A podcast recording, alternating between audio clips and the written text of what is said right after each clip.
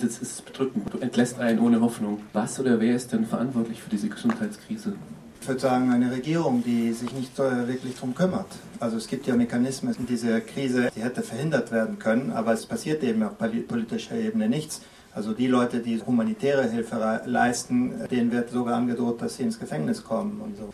Wurde auch humanitäre Hilfe angeboten. Jetzt wurde anscheinend etwas Hilfe äh, von Caritas und so angenommen, aber ist noch nicht genug. Nicht? Und die internationale Hilfe, das wäre ja auch nicht eine Dauerlösung. Normalerweise geht humanitäre Hilfe in Länder, wo es irgendwie ein Erdbeben gab oder einen Krieg oder so, aber nicht äh, ein Land, was auf den größten Erdölreserven der Welt äh, sitzt, wo leider die Leute, die da Macht sind, sich das Geld dann in die eigenen Taschen tun. Nicht? Wie, wie, kamst du denn zu dem, zu dem Thema und ähm, wie kamst du zu deinen Protagonisten? Zum Thema, ich bin in Venezuela geboren und aufgewachsen. Mein Vater ist Deutscher, und so bin ich auch Deutscher und war auch dort auf der deutschen Schule und war, bin immer so zwischen den, den beiden Kulturen habe ich gelebt, aber immer in Venezuela. Ich habe einfach gesehen, wie, wie, das immer schlimmer wurde und äh, ich wollte dann einen Film machen über einfach erstmal über die Krise im Land und dann habe ich beschlossen, dann mache ich das über ein Thema der Krise. Eigentlich wollte ich den erstmal machen über die Stromkrise. Also es gibt ein, äh, Problem mit der äh, Stromversorgung. Es ist auch ein Land, was früher ein Exportland war für Strom, hat nach Kolumbien und nach Brasilien äh, Strom exportiert und jetzt ist es einer, seit mehreren Jahren auch im totalen Defizit, auch enorme Korruptionsskandale. Aber ich wusste dann nicht wirklich, wie ich einen Film im Dunkeln filme, nicht? Weil das und dann äh, fiel mir eigentlich nichts ein und dann habe ich gesagt, dann etwas auch sehr Schlimmes, was passiert ist, eben diese Knappheit an Medizin die 2015 anfing. Ich war da 2016, also habe ich gedreht. Ist jetzt äh, noch äh, sehr viel schlimmer. Nicht? Und die Protagonisten, ich habe erstmal mit dem Francisco angefangen, weil er, äh, das ist der Menschenrechtsaktivist, der ist auch relativ öffentlich und so, also der, der war auch in der Radio und also man, man, man hört ihn über ihn, habe gesagt, das ist so die erste Kontaktperson. Und dann habe ich ihm gesagt, ich fange sofort mit dem an zu filmen, so vom ersten Tag an. Und, und so kam ich dann irgendwie auf die, auf die anderen. Rebecca, die, die Junge, die, die habe ich gesehen auf Instagram, auf dieses Video, das auch im Film ist, wo sie irgendwie sagt, ich habe nicht diese Medizin. Also was den Film neben den dokumentarischen Sequenzen auch sehr besonders macht, sind diese, diese Bühneninszenierungen. Du stellst deine Protagonisten auf eine Bühne.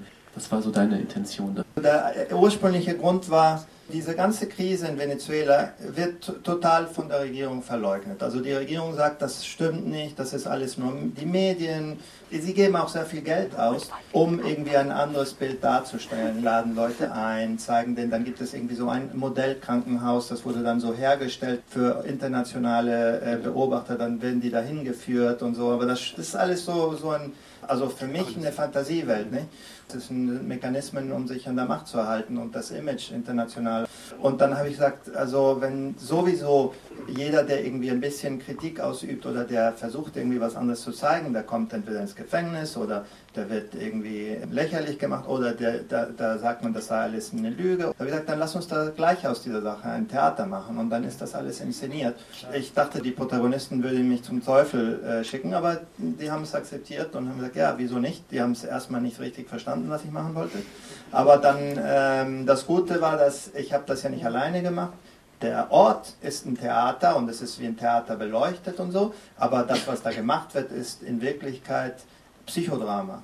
Mhm. Das ist eine Art von Theater, aber das ist von einem Psychologen geführt. Mhm. Und da, da gab es auch eine Psychologin, die, die hört man dann so manchmal so im mhm. Hintergrund und so. Und die sagt ihm dann so, mach dies oder sag das.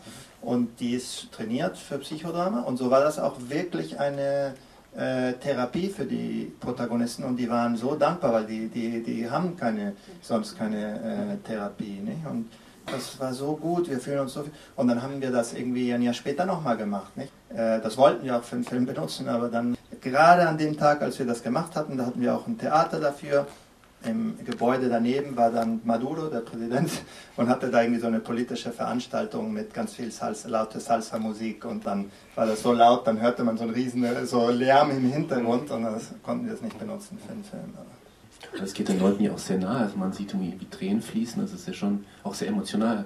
Also dass auch dass die Sache ist, ja natürlich, weil die, die spielen ja Sachen, die denen sehr nahe sind. Was mich irgendwie sehr beeindruckt hat, war diese Fassung, ähm, mit der die Leute sich so an dieser Apotheke abweisen ließen.